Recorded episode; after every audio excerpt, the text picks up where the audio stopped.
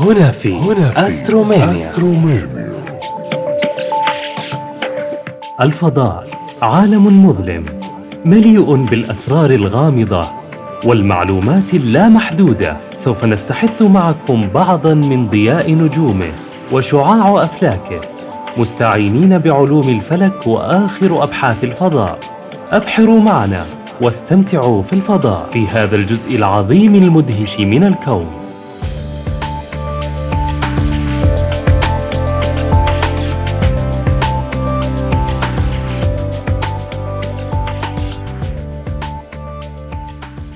كثيرا ما يتبادر لأذهاننا كوكب الفتيات عند ذكر كوكب الزهرة. ما هو سبب وجود هذا الاقتران في أذهاننا؟ وهل توجد قصة فعلا خلف هذا الموضوع؟ هل بإمكاننا رؤية كوكب الزهرة في سماء كوكبنا بعيننا المجردة؟ متى تم رصد كوكب الزهرة لأول مرة؟ كل هذا وأكثر كل هذا وأكثر راح نعرفه عن كوكب الزهرة في بودكاست اليوم. أسترومينيا. أسترومينيا.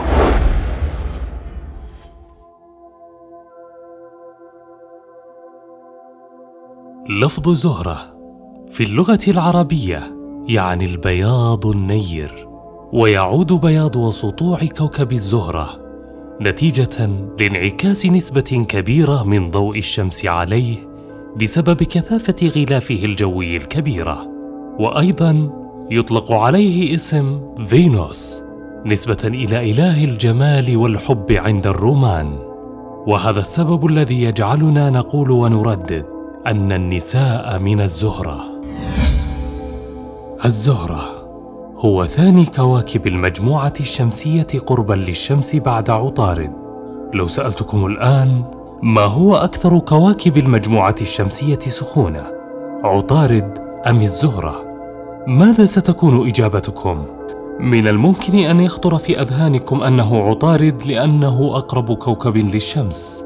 لكن الحقيقة أن كوكب الزهرة هو الكوكب الأكثر سخونة في مجموعتنا الشمسية، وذلك يعود إلى وجود غاز أكسيد الكربون بنسبة تصل إلى 95% في غلافه الجوي.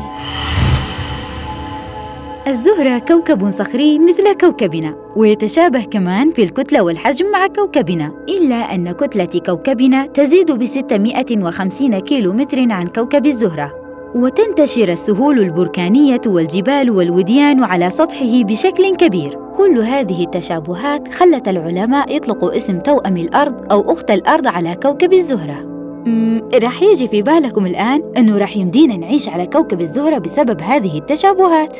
لكن راح أقول لكم إن الظروف المناخية مختلفة تماماً بين كوكبنا وكوكب الزهرة بسبب سيطرة أكسيد الكربون على الغلاف الجوي للزهرة. لذلك حالياً شيلوا من بالكم فكرة العيش على كوكب الزهرة. لا يوجد أي قمر تابع للزهرة. أول شيء سيتبادر لأذهانكم الآن سبب ذلك. شغل هذا الموضوع العلماء فترة من الزمن وتمكنوا في الأخير من تفسير ووضع نظريات حوله. النظرية الأولى هي نظرية طرد الأقمار. افترض بعض العلماء أن عطارد كان قمرا تابعا للزهرة فيما مضى لكن تمكن من الهروب والتحرر من جاذبيته. لكن لا يوجد دليل واضح على هذه النظرية والعلماء إلى الآن يقومون بتجارب محاكاة في محاولة لإثبات الأمر من عدمه. النظرية الثانية هي نظرية اندماج الأقمار. هذه النظرية تفترض أن الزهر كان شبيها بباقي كواكب المجموعة الشمسية في طريقة الدوران وامتلاك الأقمار، لكن حدث أن اصطدم به جرم سماوي أدى لعكس دورانه واضطراب قمره وتلاحمه معه.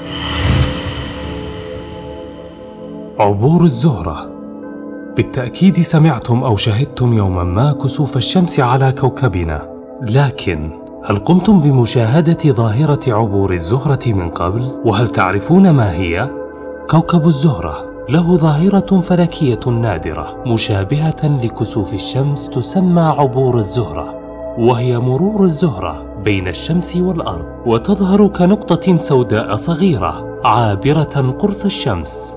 العبوران الماضيان كانوا في عامي 2004 و2012 وكان طولهما نحو ست ساعات عبور الزهرة يتكرر بعبورين يفصل بينهما ثمان سنوات ثم آخر بعد 121.5 سنة. يليه الآخر بعد 105.5 سنة. بالتأكيد بدأتم بحساب المرة القادمة التي سيكون فيها عبور الزهرة. سأقول لكم من دون أن تبذلوا جهدا في الحسابات العبور القادم. سيكون في عام 2117 ثم في عام 2125 وللأسف لن يكون بمقدورنا رؤيته.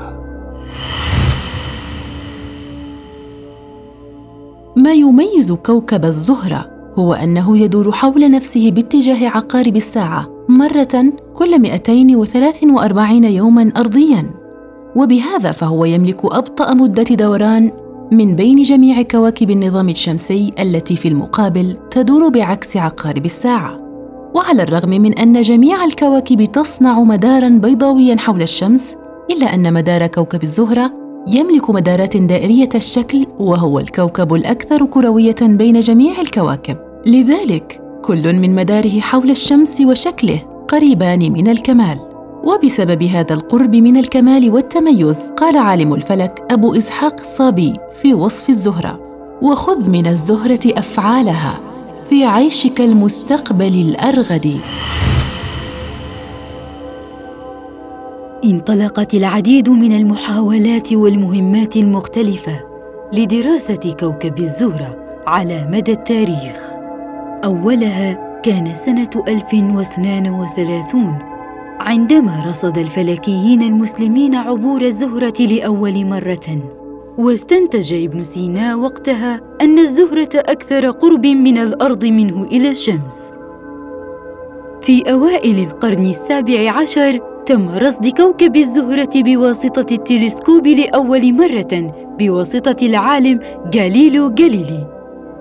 وفي الواحد والعشرين من فبراير من سنة 1961 أطلق مسبار فينيرا التابع لبرنامج فينيرا السوفيتي.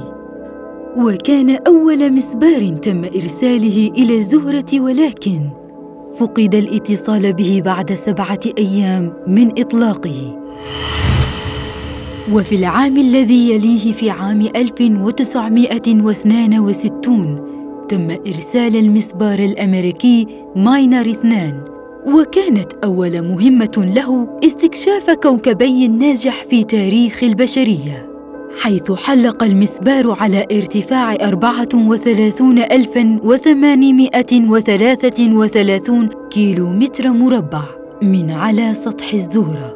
وحصل على معلومات عديدة عن درجة حرارة الزهرة وكتلته يليها بأربعة سنوات وبالتحديد في سنة 1966 نجح المسبار في نيرا ثلاثة في الهبوط على كوكب الزهرة ليكون أول مركبة فضائية تنجح في الهبوط على الكوكب ولكن فقد اتصاله بالأرض بعد هبوطه على الكوكب.